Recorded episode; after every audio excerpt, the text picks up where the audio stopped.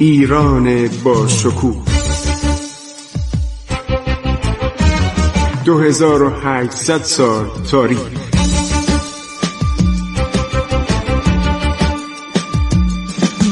عبور از تاریخ.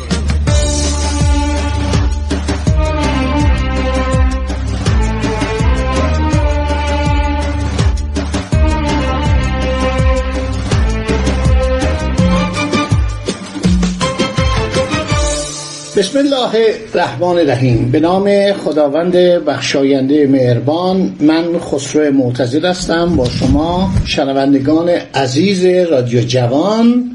باز داریم دنباله ماجراهای بعد از قتل نادرشاه رو دنبال می‌کنیم. کتاب های خیلی جالب و مفصلی داریم برای دوران بعد از نادرشاه منابع بسیار زیادی به زبانهای فرانسه و انگلیسی و و حتی زبانهای هندی هست که عدهای از مورخین هند درباره نادر که فاتح هندوستان بوده مطالبی نوشتن.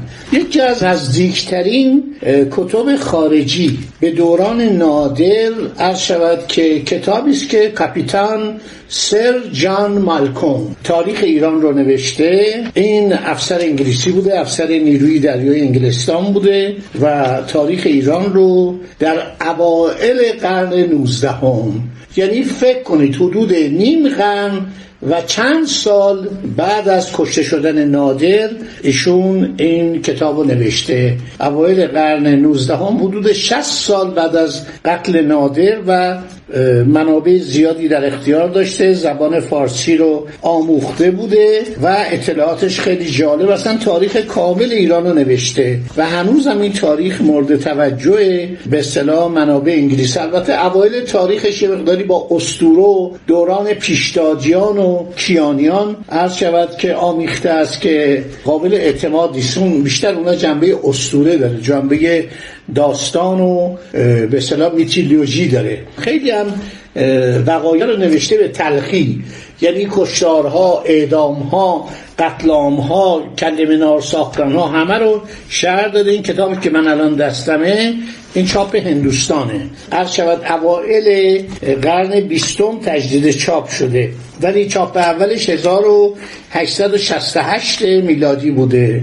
یعنی میشه دوران سلطنت نادرشاه. نوشته جلد اول کتاب تاریخ ایران تعلیف نواب مستطاب سر جان مالکوم بهادر. صاحب بهادر یا بهادر صاحب. صاحب معمولا هندی به انگلیسی ها به فرنگی ها صاحب. مثل آقا کلمه آقا.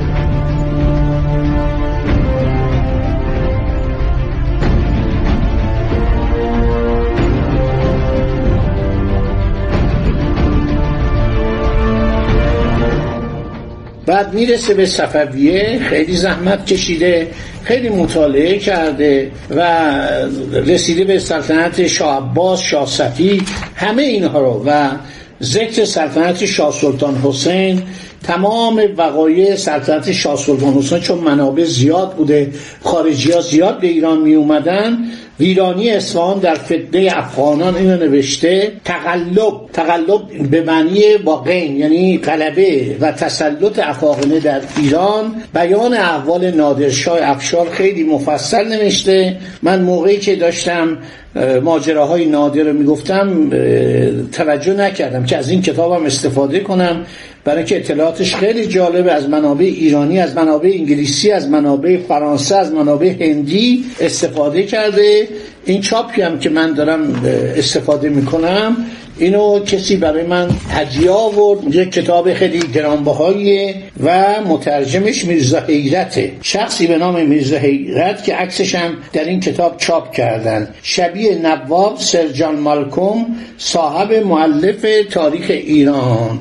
بعدم اینجا نوشته که این کتاب رو ما در روز پنجشنبه هشتم زیقده سنه 1323 اینو خوشنویسی کردن تصاویری هم چاپ کرده با همون وضعیت ابتدایی اوایل قرن بیستم. بسیار کتاب خوبی. من دلم می‌خواد اینم دربارهش صحبت کنم چون ارزش داره درباره این کتاب ما صحبت کنیم. در صورت خیلی کتابش جالبه و این بود که نادرشاه این بر اساس تحقیقاتی که در ایران کرده. چون می‌بینید که 60 سال بعد از نادرشاه این داشته کتاب مینوشته. خب خیلی ها زنده بودن صحبت می‌کردن که علی قلی میرزا یا علی قلی خان برادرزاده نادر دستور کشتن او را می‌دهد و این افسرها این جنرال ها فرماندهان ارتش که به جان آمده بودن چون از اینا مرتب مالیات می‌خواست.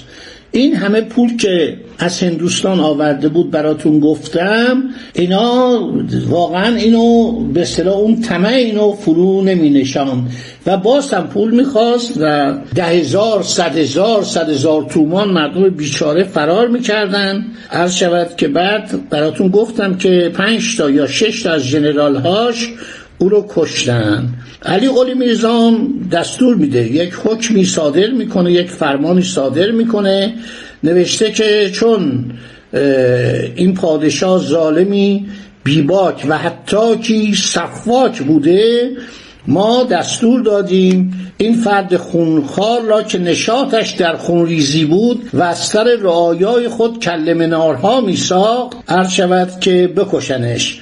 محمد قلی خان فرمانده قراولان افشار را فرمان دادیم تا آن قدار را گرفته از تخت به تخته کشد. تخته یعنی تابود و این عمل را خدمت به عموم ناس و موجب رفاه ملک و ملت دانستیم. در همین فرمان علی قلی خان که آدم بسیار بی استعداد و صفاک و بی ارزه بود و در بسیاری از جنگ ها در کنار نادر بود تحت فرمان نادر بود ولی آدم جالبی نبود. یکی از مسائلی که توی خاندان افشار و خاندان زند ما می‌بینیم در تاریخ باید همیشه در تاریخ تفحص کرد هر مطالعه کرد بیباکی و بیرحمی و بیارزگی برادران و برادرزاده ها و احفاد و عرض شود بستگان شاهه.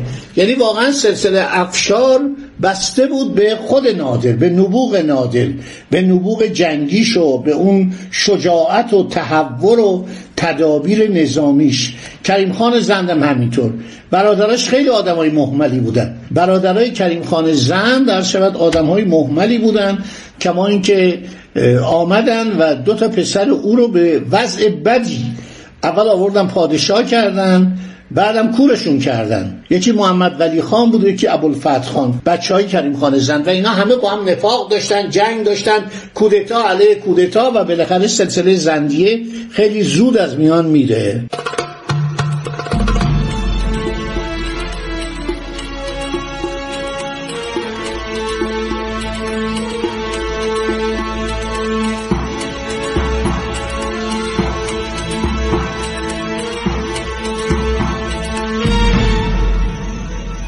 هر شود که من ماجرای قتل نادر رو براتون کامل گفتم.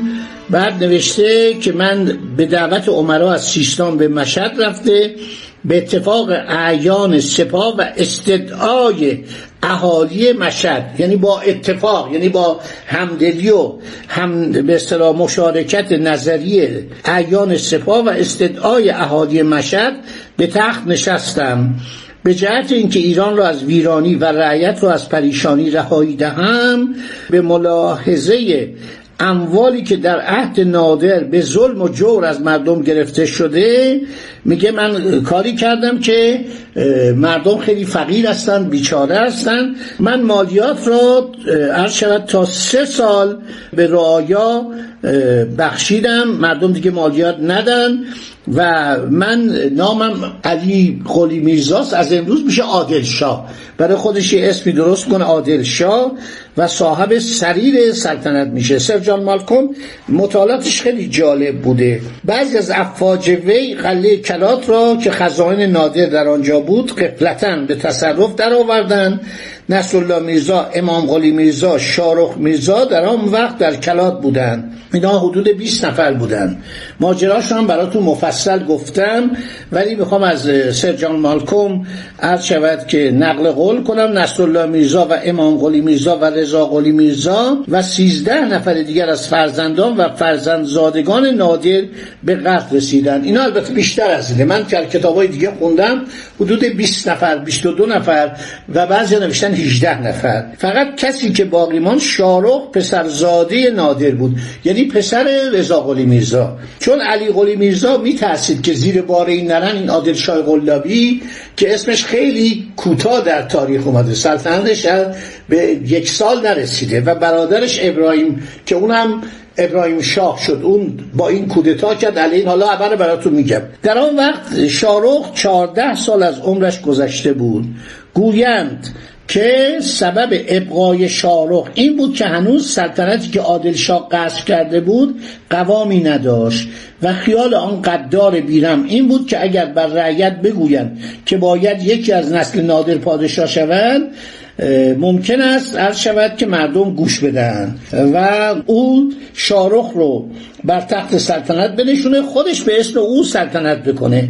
پس به جهت جذب قلوب و جلب خاطرات به تبذیر و اصراف گشوده. در اندک مدتی خزائن نادر را برباد داد. با این حال هیچ کس به پادشاهی او راقب نبود. تا همینجا حضورتون باشه در ذهن نازنین و عزیزتون. تا روز بعد من باقیشو براتون بگم. می‌خوایم بریم به طرف کریم خان زن دوران سلطنت کریم خان زن. و یه نکته جالب براتون یه دوره هست در ایران سه نفر حکومت می‌کنن. مثل حکومت کنسول های سگانه که بعدا در قرن ارشد اواخر همون قرن در فرانسه ناپل اون و دو نفر دیگه به نام کنسول اول کنسول دوم کنسول سوم سلطنت می‌کردن. یعنی جمهوریت بود ولی تحت عنوان کنسولت حالا اینجا هم در ایران ما یه دوره کنسولی داریم که به عرضتون خواهم رسان خدا نگهدار شما تا برنامه بعدی. عبور از تاریخ.